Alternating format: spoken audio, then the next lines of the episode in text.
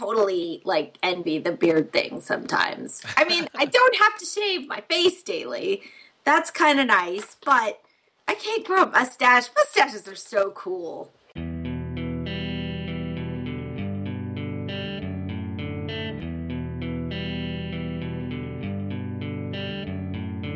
This episode is sponsored by Hired.com. Every week on Hired, they run an auction where over a thousand tech companies in San Francisco, New York, and LA bid on Ruby developers, providing them with salary and equity up front. The average Ruby developer gets an average of 5 to 15 introductory offers and an average salary offer of $130,000 a year. Users can either accept an offer and go right into interviewing with the company or deny them without any continuing obligations. It's totally free for users, and when you're hired, they give you a $1,000 bonus as a thank you for using them. But if you use the Ruby Rogues link, you'll get a $2,000 bonus instead. Finally, if you're not looking for a job but know someone who is, you can refer them to Hired and get a $1,337 bonus if they accept a job. Go sign up at hired.com slash rubyrogues. I'm excited to tell you about a new sponsor of the show, Rollbar. One of the frustrating things about being a developer is dealing with errors. Ugh. Relying on users to report errors, digging through log files to debug issues, or a million alerts flooding your inbox ruining your day. With Rollbar's full stack error monitoring, you get the context, insights, and control you need to find and fix bugs faster. It's easy to install. You can start tracking production errors and deployments in 8 minutes or less, or automatically create new issues in GitHub, Jira, Pivotal Tracker, etc. We have a special offer for Ruby Rogues listeners. Go to rollbar.com slash rubyrogues, sign up, and get the Bootstrap plan free for 90 days. That's 300,000 errors tracked free. Give Rollbar a try today. Go to rollbar.com slash rubyrogues. Hey, everybody, and welcome to episode 269 of the Ruby Rogues podcast. This week on our panel, we have Jessica Kerr, Good morning. Sam Livingston Gray. Insert witty and insightful tagline here. I think David's used that one. I'm Charles Max Wood from devchat.com. Dang it. And uh, I'm just going to shout out real quick about Rails Remote Conf because that's what I'm working on these days related to this show. Uh, this week, we're going to be talking about uh, testing and in particular, I think we're going to talk more along the lines of when to test, when not to test, what some of the pain points are around not testing, and what some of the pain points are around testing, and you know just get an idea about that.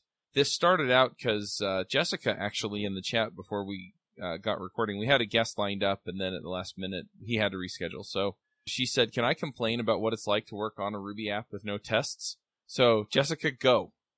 Okay. Okay. So at, at Stripe, I'm like actually doing Ruby now, but I took over maintenance completely voluntarily. I totally asked for this of our deployment app, which is in Ruby, but it was written like three years ago by an intern who is awesome and still works there, which is fantastic. But it was written without TDD. And on the one hand, I think that makes complete sense. When you are an early stage startup, you just need stuff to go.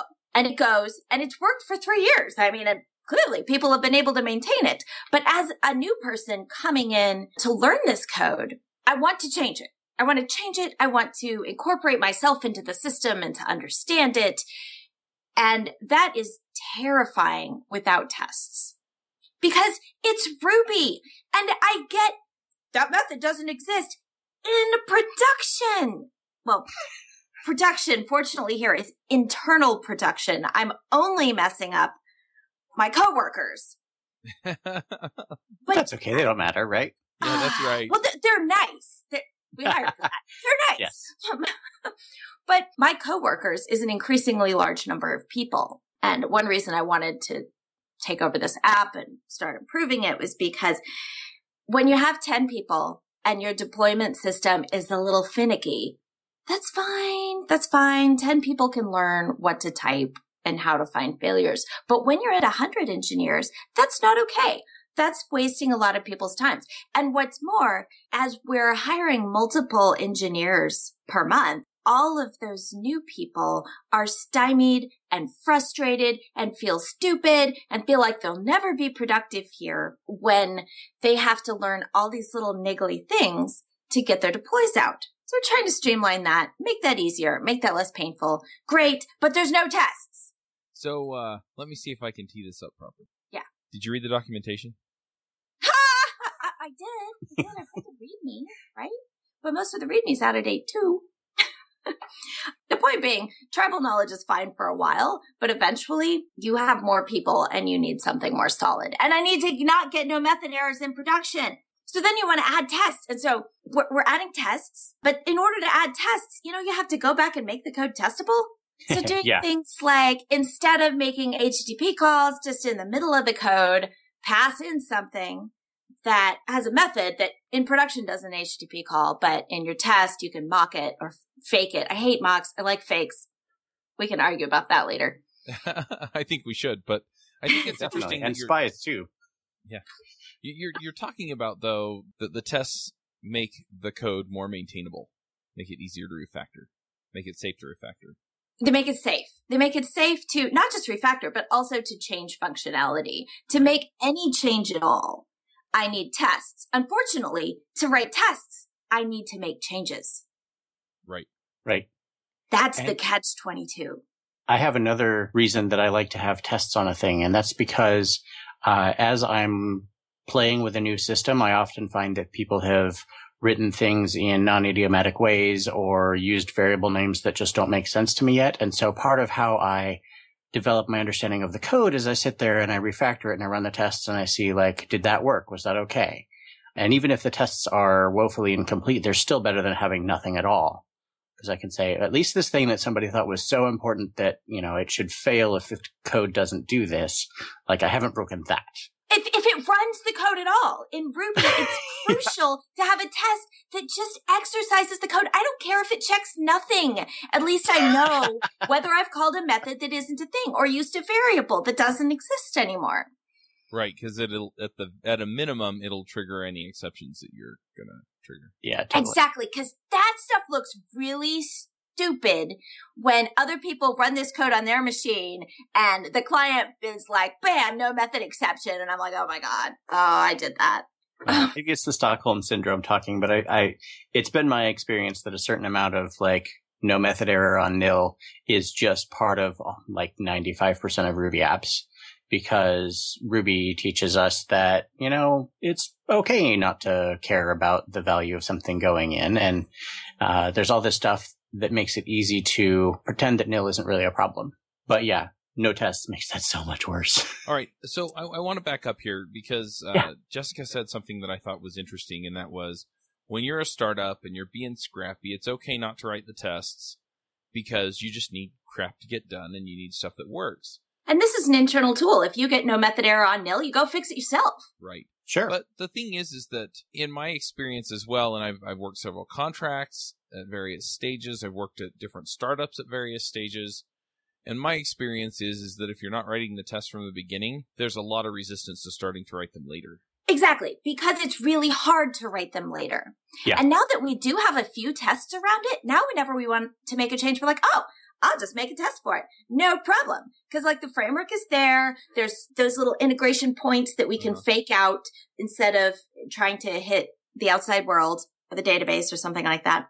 Now that we have tests, adding tests is easy because the code is testable. But there was a scary bit where we had to do changing the code at the same time as writing the tests and at the same time that we're trying to learn what it's supposed to do. Unfortunately, we had that slack. You know, the company gave us room to spend a couple months doing that and making a few errors. and now it's in a much better state. Well, uh, and I can see the value there just from the standpoint of you have a system that deploys stuff, which effectively is a form of automation. I mean, even if somebody has to trigger it. Yep. So you wind up saving a whole lot more time having that just work properly than having people unfamiliar with it having to troubleshoot it regularly. However, I'm I'm still curious because well, there are two things. Uh, one is a little bit anecdotal. I've heard people basically say I work faster using TDD than without it. that would be me. And then I've also I'm also thinking again back to the example, you know, where people don't write the tests at the beginning and then they never get around to writing those tests and then they wind up paying that cost over and over again with having to troubleshoot things without actually having that safety net in place. So I'm curious, is it ever really appropriate to not write the tests? I mean, how scrappy do you have to be in order to ignore writing the tests in the first place? I think in this case, when you're automating something, there is a test that you're running without writing any automated test. You're testing the question of, is this useful? Uh huh. And if it's not useful, you're, you're going to throw the code away. It's never going to get run. There's no point making sure it's correct. You're going to find a way to do your job without that bit of code, maybe write your own new thing, right?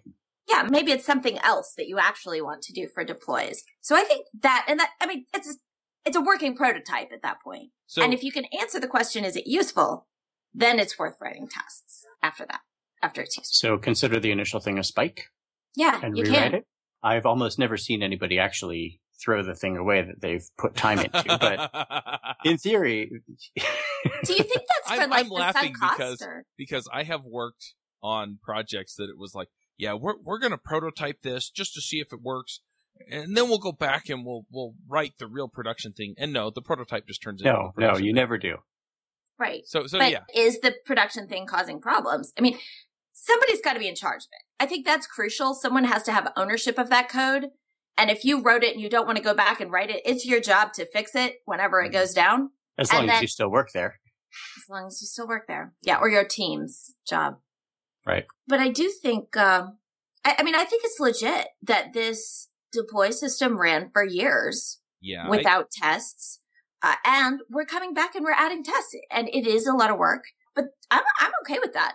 Yeah, I Yeah. mean, I, I definitely agree with you from the standpoint of this is an exploration. We're just seeing if this is possible. You know, we may throw it away. Yeah, the test may or may not be useful for that, depending on how long of an experiment it is and how much pain it's going to cause you to not have that safety net. So what's your threshold for that? I find mine That's- is about four hours. Yeah, that's that's what I was going to ask. Is so how far down that road do you get before the tests really start to pay off in time savings and frustration savings? Okay, okay. The last time I wrote something personally, which was like yesterday in Scala, and I started out with no test because I'm like, I just want the script to do this thing, and it it took me about four hours. and then I was writing tests. Actually, probably closer to three. Uh, but what I did was I wrote the test that I needed for the error that I got in production. Because the thing about test first is the first thing you need to know when you write a test is what it's supposed to do. And sometimes you don't know that yet. What do I want it to do? I don't know. Let me type something on the command line. Oh, that failed. All right.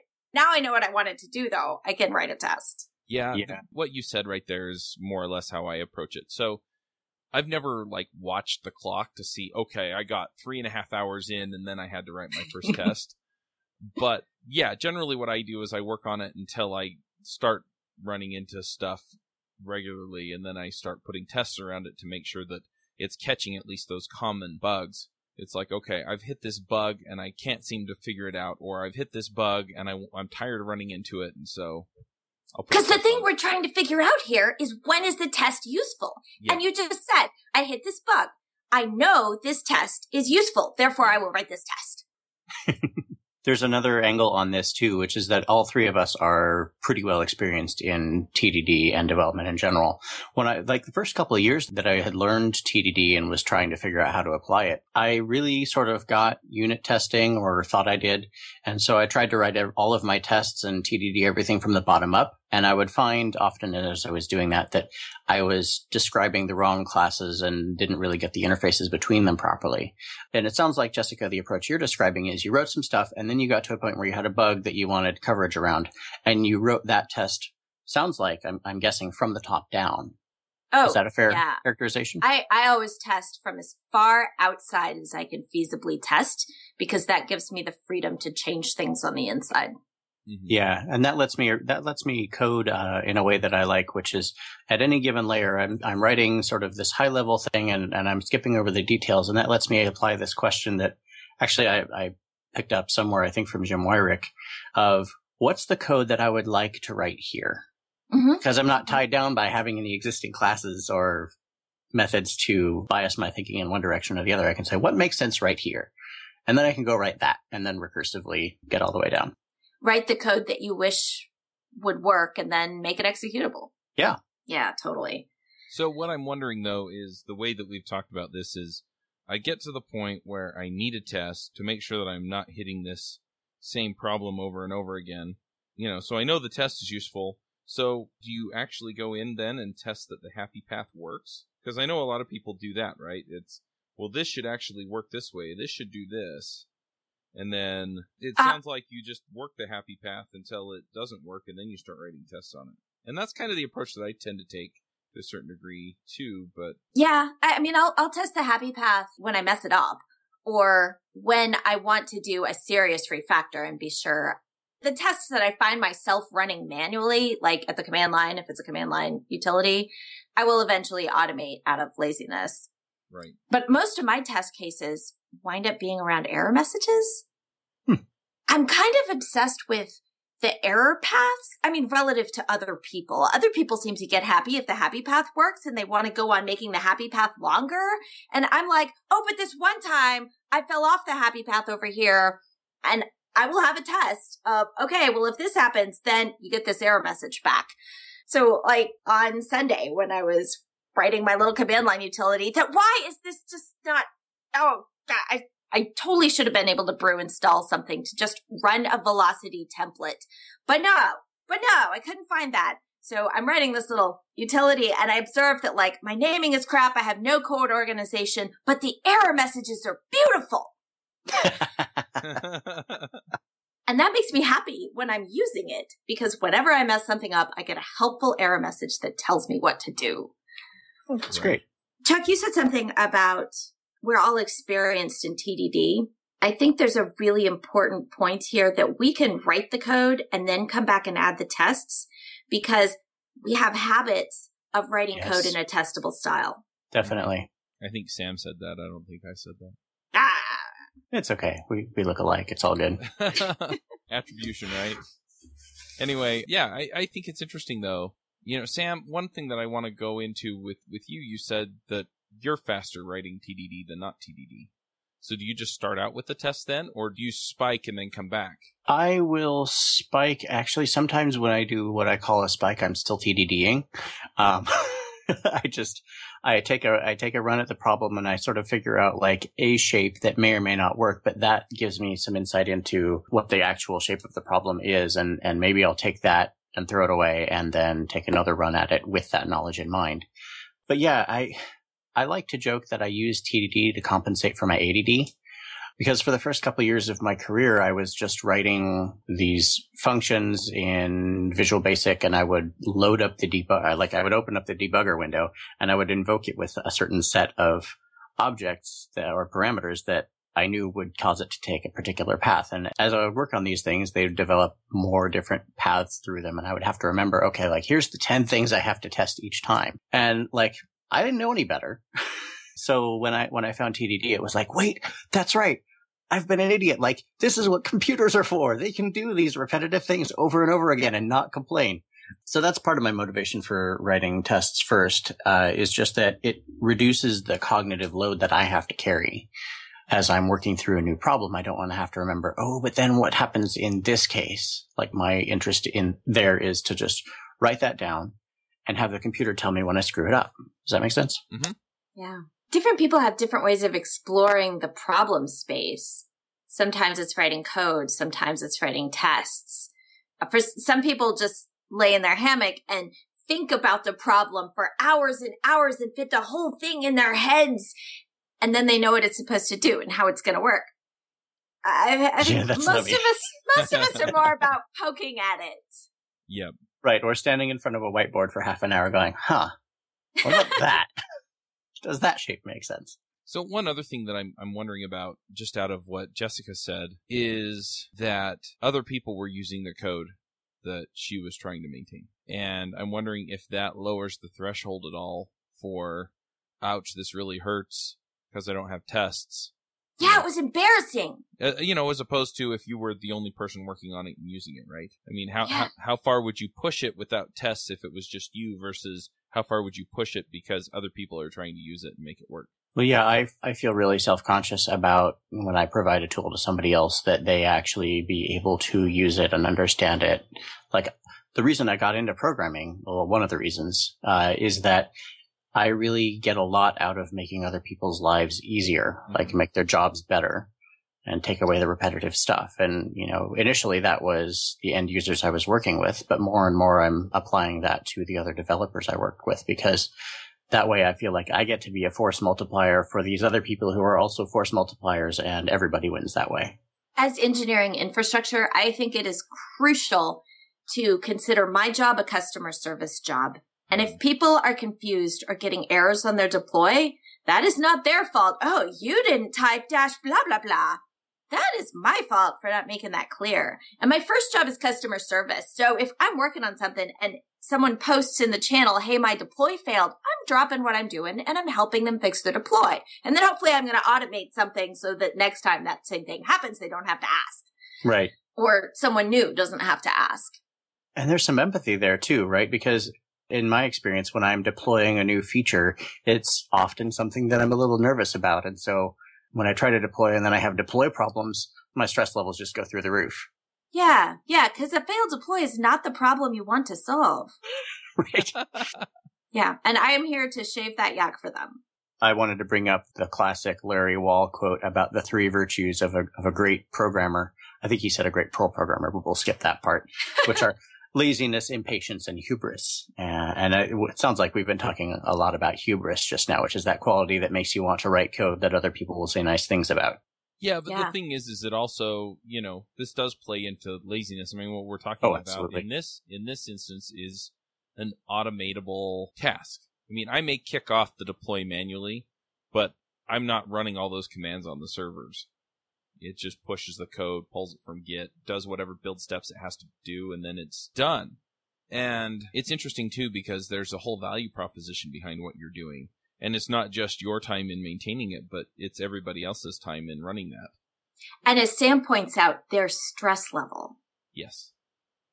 I, I yeah, because when people get stressed, they that, make yeah. terrible decisions. Yeah, At least yeah. I do. Yeah, I think you're right, Chuck. We tend to like count time, but I have a have an intuition that time is totally the wrong thing to count when we're measuring the cost of an activity. I, I both agree and disagree. I think I mostly agree in the sense that there are a lot of other things that go into what we do and how we do it that are much more relevant than time. However, yeah. I also would point out, and I was going to ask a question about this, and that is that that is also the measure. That's ultimately, in some ways, what our bosses are paying us for, right? Is that we have a salary, they expect us to work roughly 20,000 or 2,000 hours a year, blah, blah, blah, right? So as much as we can get done in those 2,000 hours, then. Time is a limitation. Yes. I don't think it's currently our limiting factor. I agree. I'm just saying I, I know a lot of managers that measure the value that they get from people based on the amount of time that they spend doing particular tasks. Which yeah, is, which yeah. Yeah. So uh, I just wrote a little note in the chat to, so that I didn't forget this. One of the things that uh, Glenn Vanderburg said that I found interesting was this idea that people are really bad at accounting for things where there are multiple orders of effects going on. And what you're talking about, Chuck, is a manager looking at a direct report and seeing how much time they spent on something. And maybe if you're lucky, they'll pay attention to how much time you saved the other people on your team by doing that. But in my experience, like even that's a stretch for managers. And then to take that and multiply it out, like in your example, Jessica, you're working on a deploy script, which, you know, there's your time that goes into it, which hopefully saves, uh, you know, 99 other engineers in your company a certain amount of time and stress. And then what effect does that have in especially lowering their stress levels and allowing them to go and do other things? Because if they're not fighting with a deploy system for an hour and like it totally demolishes their morale for the rest of their day, what else can they go on and do? And humans were really terrible at measuring stuff like that. But I think if we were able to properly account for all of that, we might be able to legitimately argue that time is the metric that matters. But maybe at some point time will be the metric that matters. It's certainly okay. one limitation, but I think we focus so much on that already sure. because it's the easiest to measure that the stress level, the uh, decision power, what do you call it? There's a certain amount of capacity that people have for both willpower and decision making. Or are you talking about ego depletion? Yeah, sure. Uh, yeah, sure didn't sound very convincing. I don't know if that's the term that I. Yes, but I've heard I've heard the same description. Yeah, you have a certain capacity for making decisions, especially stressful decisions. And coding is all decisions. Yeah. I noticed that I have a more productive morning at work if I don't drive to work. Oh yeah. Driving is so depleting.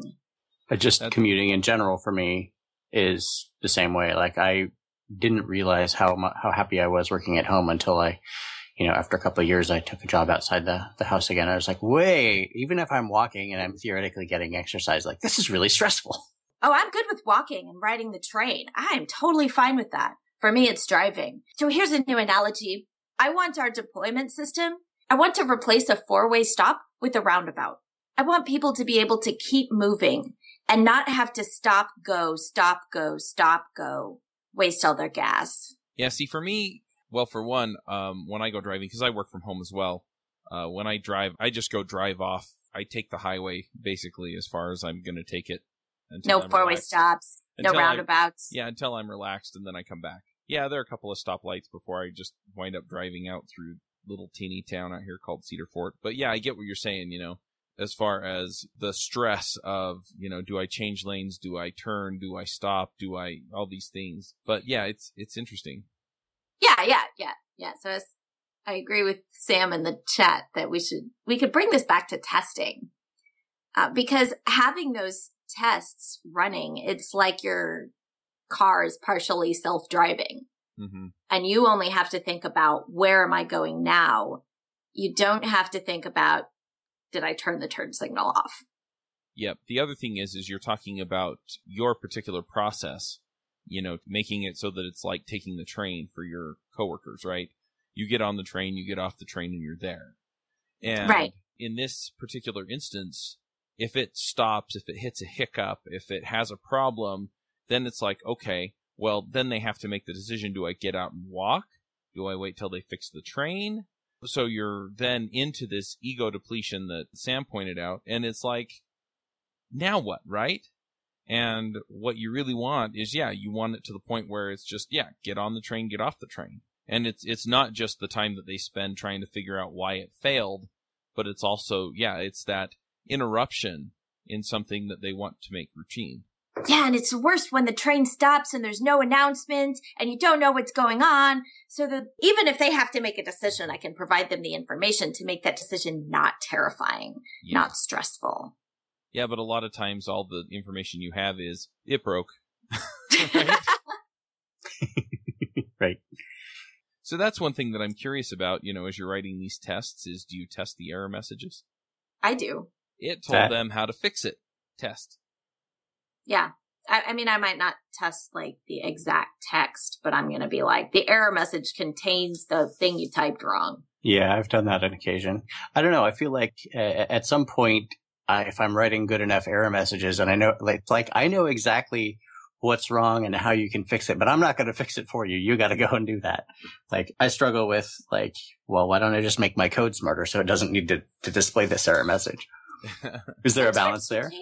Yeah, there there totally is. But you can start with supplying the information. So like one of the things that I want to do is when I identify a particular failure that's common, step 1 is can I identify that in the code? Can I recognize when this happens and then print that to a log? Because if I print it to a log that goes into Splunk, then I can count how many times it happens. And from And there how I can you have to say- care. Right. How much do I mm-hmm. care? Which of these is worth putting in the work to automate the solution as well?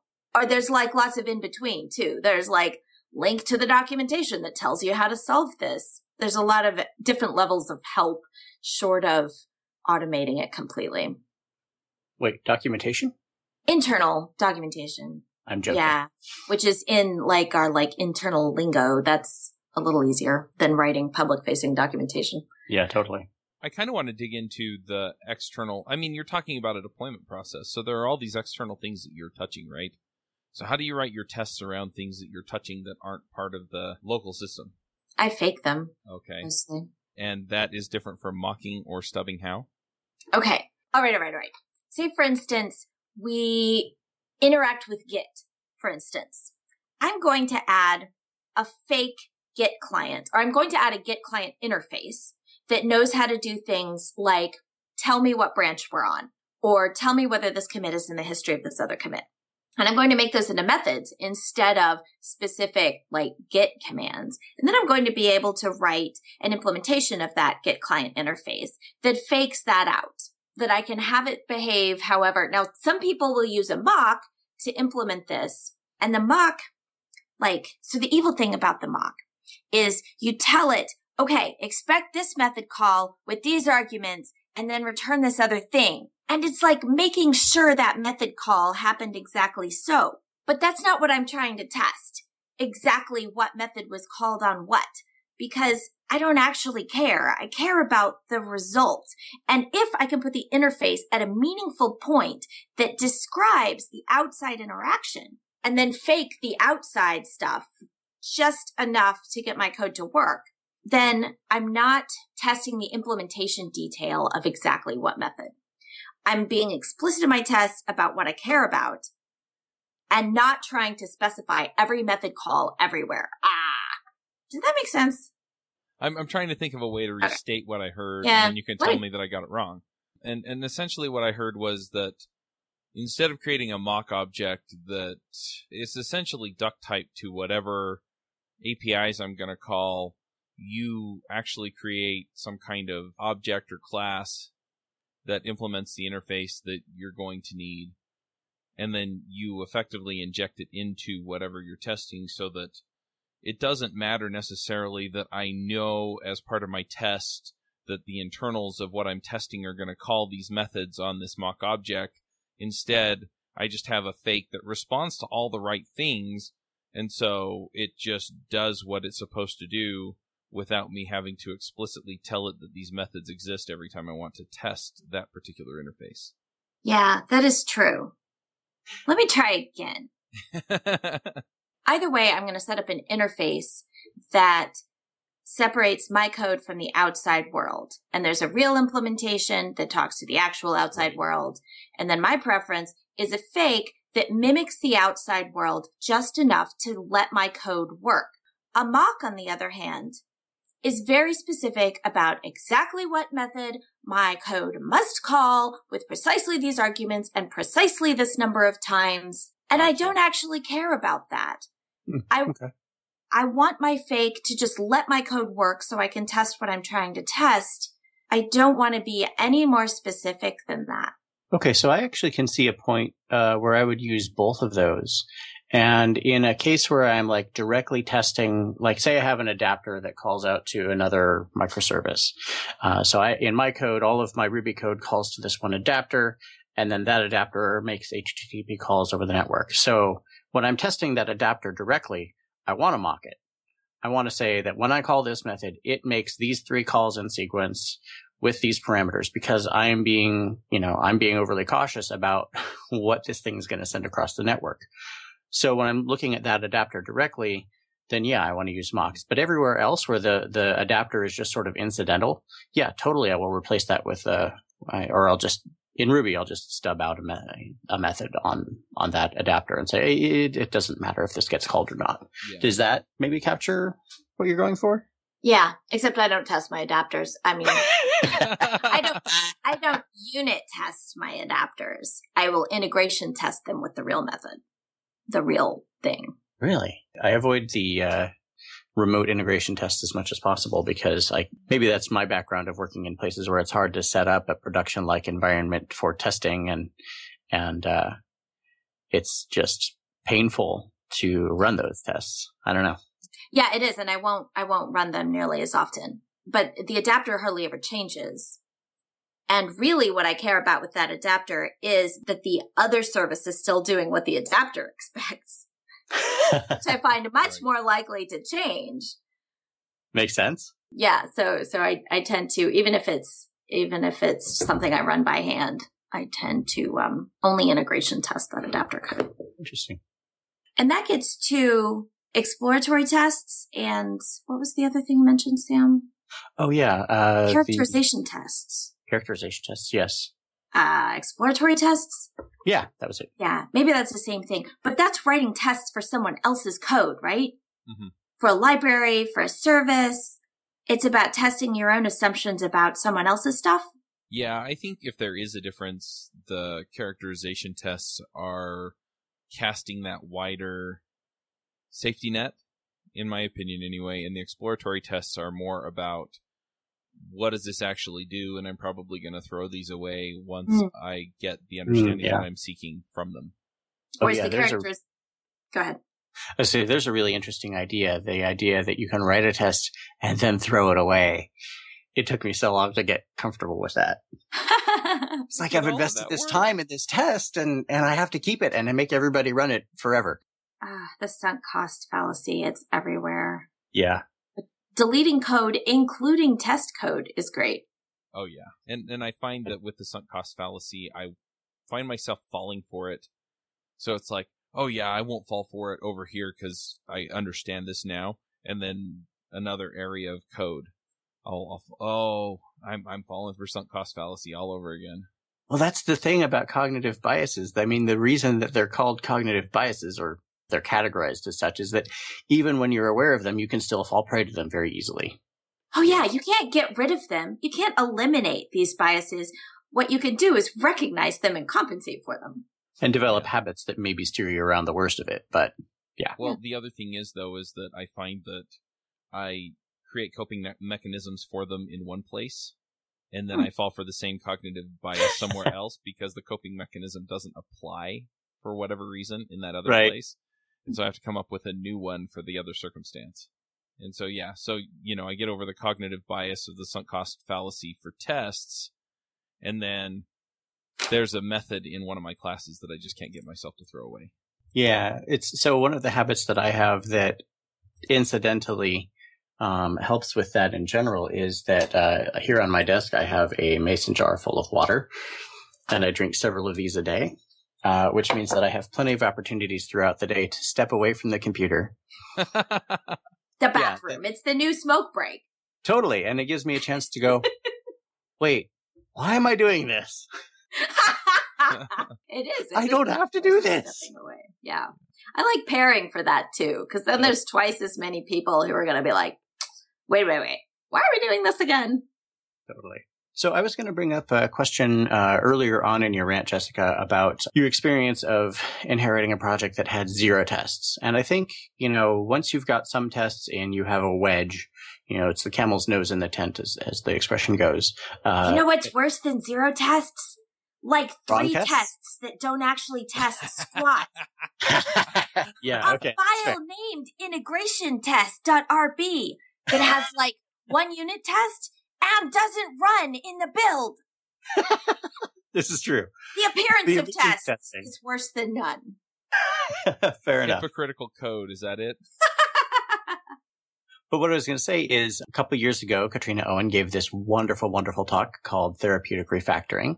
And one of the major takeaways for, for me from that talk was this idea of writing characterization tests, which when I sat down and actually tried to do it, you know, I wound up literally going down and like walking through every line of code. And if I hit a branch or a line that I hadn't executed yet, I would sit down and I would write another test and craft my inputs in such a way that that line of code would be reached. And then I would write a test for the expected output from there. Is that uh, something that you tried with this project or did you have a different approach for that? Very roughly, yes. I mean, we didn't go to that level of detail. We started with, okay, can we make a test that executes most of this code? And then gradually, as we start changing uh, the rarer cases, we've had to add options for stuff like, okay, I know you're in QA, but pretend you're in prod so that you'll actually hit this code path that's only checked in prod. We have done that. And we've had to make code modifications to make that even possible. Well, yeah. Which is fun. Okay. Yeah. So I guess when you're going back and adding tests, even though this is the code we're maintaining, it's still a characterization test at that point because I don't know what it does yet. right. Yeah. Uh, you brought up something much earlier, Sam, that I wanted to get back to, and that was refactoring in order to learn the code. So software is a system, but it, it's not a, a system that can change by itself. We have to like become part of its system. Mm-hmm. Part of watching it run and part of changing it. And then it gives us output and then that changes our opinions. And I really feel like when I start maintaining uh, an application, it or, or started a new company, especially, I need to like integrate myself into that system. And changing the code is a beautiful way to do this. My coworker Ben remarked that often he will refactor a bunch of code that he's learning when he's learning the code and then throw that away. Because the main point of refactoring it was to help him explore it. And the refactoring oh, yeah. isn't even that important. Totally. Yeah, it's you just phrased that in a very engineering sort of way about talking about a system and understanding the system and how it works and how to change it. And I feel like there's another metaphor that applies equally well, at least the way I approach things is when I'm going into um, a new code base, uh, this is an essay that somebody has written about how a thing happens, and hopefully they included a little bit about why it happens and why we care. So as I'm going in uh, and I'm looking at somebody's code, they've usually written it in their particular voice. And uh, my voice is often very different from most of the other people that I work with. And so I have to try and spend some time understanding what did they mean when they used this phrase instead of the one that I would use? Is there an important difference there, or is it just a regional dialect? When they structured their argument this way, was it because that was the way that made sense or was it because that was just the phrasing that they knew? And so for me, refactoring is basically going over something with a red pen and just trying to edit it and see if I can make sense of it that way. Oh, that's beautiful. So that metaphor explains why we hate very specific code style guidelines. Or why we hate other people's code. Both. Yeah. Yeah. We hate other people's code. We want them to follow in our style. But yet when we tell someone what style to use, we're squashing their voice. Mm-hmm. Which is why when I pair with people and I do something differently, I try to say, not here's what you should do, but uh, I will say, here is what I do. Here is why I do it. And if I can think of it, here's why you might not want to in your case. So it's, it's not like I'm telling somebody what to do. It's, I'm trying to give them the tools to figure out for themselves which voice to use. Hmm. Today I was listening to a biography of Igor Stravinsky and we've got to the part where Stravinsky, who started the modern era in music with Rite of Spring, with very weird asymmetrical rhythms and just bizarre sounding music. It's not pretty. It's interesting. and then he goes back and he starts orchestrating this Italian Baroque composer's work. And you've got this Baroque music that's a total, it's like a completely different musical language, but it's still got Stravinsky's voice in it. Mm-hmm. When now and then you think it's 4 4 time, but once in a while a measure has five beats in it. And that is a, that is an example of him like refactoring the music into his voice, which updates it to like modern style. Yeah probably would have driven the Italian composer nuts. probably. Madai. It's interesting. Yeah, that's interesting that code style is as voice. Cause like my tendency to write interfaces for things or to think of Ruby as having an interface, even though that's not a formal thing in Ruby, right. comes from my Java background and from Scala and even more so from doing Elm. I tend to write in a very testable style, even when I'm not writing tests, which saves my butt when I go back and want to add tests later. Yeah. And one other thing that had occurred to me about that was that, you know, Sandi Metz talks a lot about uh, writing roles and not objects um, which I think is really just a, maybe a more Ruby friendly way of saying interface because you know, when we hear terms from Java, we break out in hives. But yeah, I was going to bring up this, er- bring this up earlier about how in Java, if you want to insert a different object into your test that plays the same role as your adapter, you have to implement the entire interface with that other thing. Oh, uh, yeah. In Ruby, I can be totally lazy and implement only the methods that it's actually going to call. Right. And if you're going to do that, you may as well do it in the beginning of the test with, you know, a couple of lines of well-crafted RSpec. And that's just what I'm used to. But yeah, as you talked about, it, I'm like, wait, that's right. If, if you're used to something else, then that totally makes sense and that's totally valid. Yeah. I tend to do it by just defining a class rather than using RSpec and mocking language, mm-hmm. because let's just say I'm not intimately familiar with RSpec and the DSL and the mocking DSL, but I know how to do classes. Everybody knows how to do classes in Ruby. I'm whoever comes back and reads my code will know what that is doing because it's just a class. It's not anything sneaky. It's not as concise, but it's explicit. So Yeah. that's my style. And I'll just like run the test. Oh, look, I got a method not defined. Guess I'll stick that on my fake. right.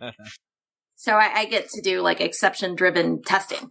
Yeah, and I I feel like the difference between the style that you're talking about and, you know, maybe even also the difference between people who prefer RSpec and people who prefer Minitest is again maybe one of style and voice because I'm used to RSpec because it gives me a lot of like packaged functionality that lets me specifically tweak things and run things the way that I want to. But a lot of the value proposition that RSpec has is that it re- lets you write tests that are expressive in a more English-like way. I mean, they're still code, but you can read through them and it almost maybe sounds like English as you read it. Whereas maybe with Minitest, you're, you're thinking much more in terms of methods, uh, and classes. And that is okay too, if that's how you think.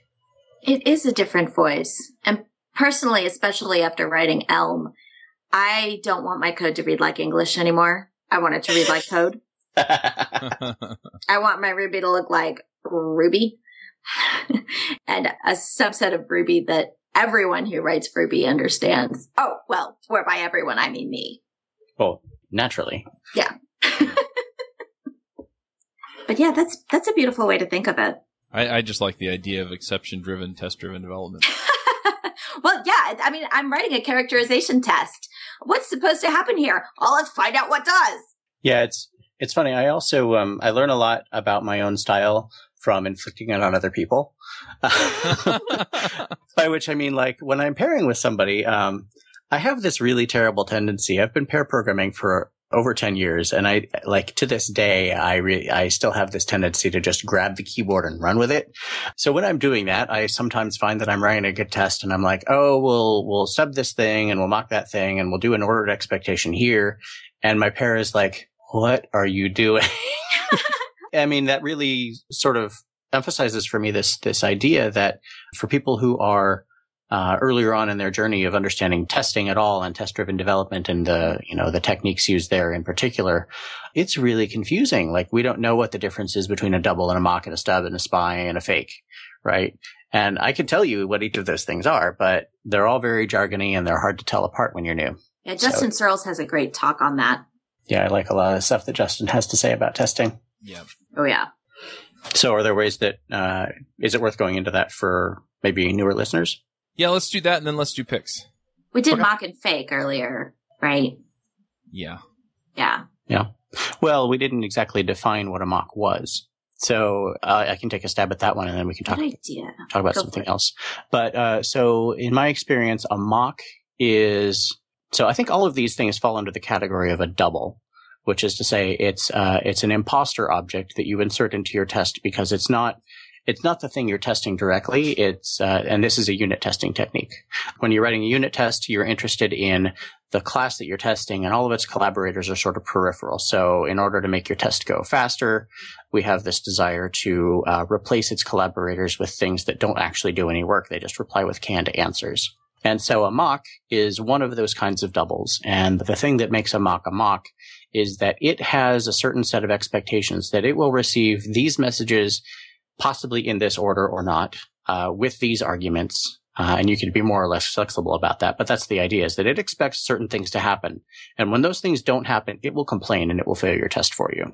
So somebody else want to take stubs or fakes? Well, we talked about fakes. So generally stubs, when I think of stubs, stubs are you take an existing object and instead of putting in a, an object that doesn't do the work, you just put in something that captures that message or that method call and does effectively the same thing. It doesn't do the work.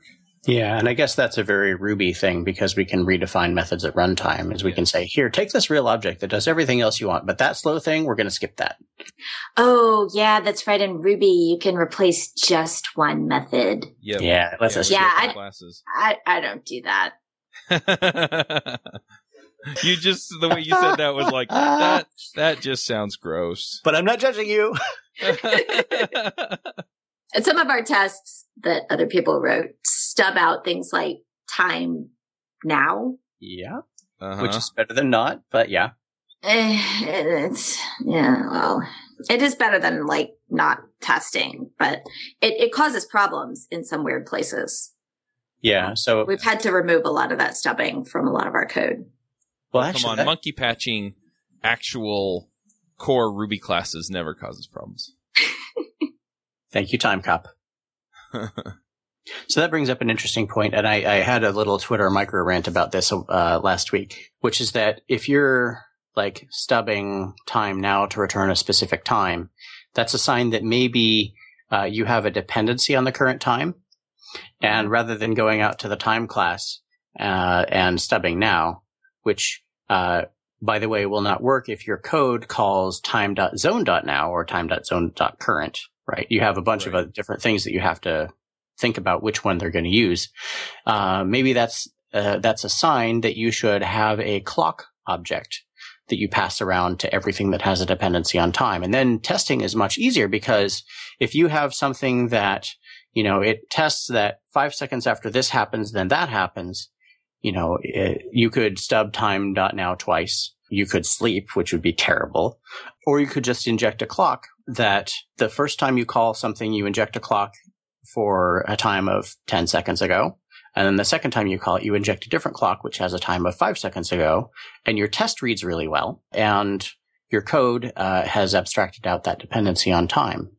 Yeah, because time is part of the outside world. Yeah.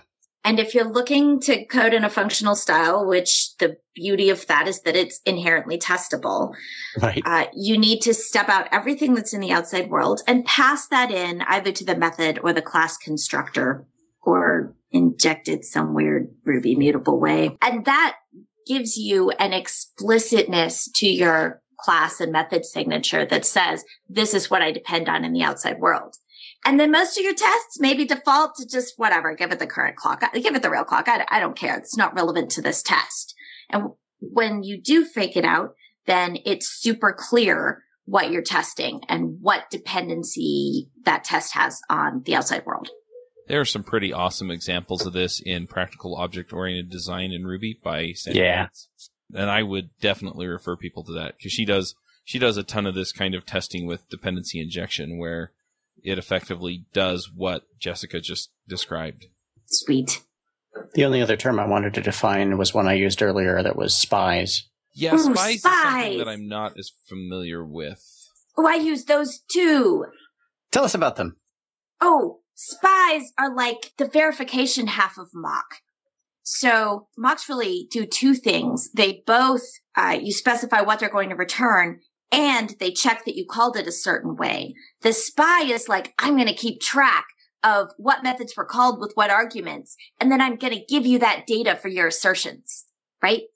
Yeah, totally. And I don't know if this is true, but uh, maybe uh, maybe it's just that I only encountered it recently. But it feels like that's a more recent uh, introduction to at least the Ruby testing world. Is that accurate? The, fir- the first place I saw them was in JavaScript, and they tended to come out of more of the functional style testing. Hmm. And so I, I've seen them in Ruby, but I don't see them as much because, yeah, for whatever reason, they just, yeah, I don't know. But I, I may be looking at different code from everybody else. But in my experience, they're not used as often as mocks and stubs, and I don't know if that's because mocks and stubs are more established and more widely accepted because of that, or if you know if spies are actually just a better use case in other more functional languages. Well, yeah. So I, I, I became aware of them when they were added to RSpec recently. Um, I might have heard of them before that, but really it was RSpec that, that caused me to pay attention to them. And what I what I found with spies is that they avoid a certain subtle problem with mocks. Uh, which is that if you have if you set up a mock in a in a test, you say I expect this, this, and this to happen, and then you call your code, which supposedly causes this, this, and this to happen. And then in the, the third phase of your test, you do verification. So you've basically got several assertions embedded in a single test case. And Ooh, for yeah. better, for better or worse, I do that a lot. What I've found is that if you have a mock followed by an explicit assertion, if the explicit assertion fails, you will not find out that the mock also failed.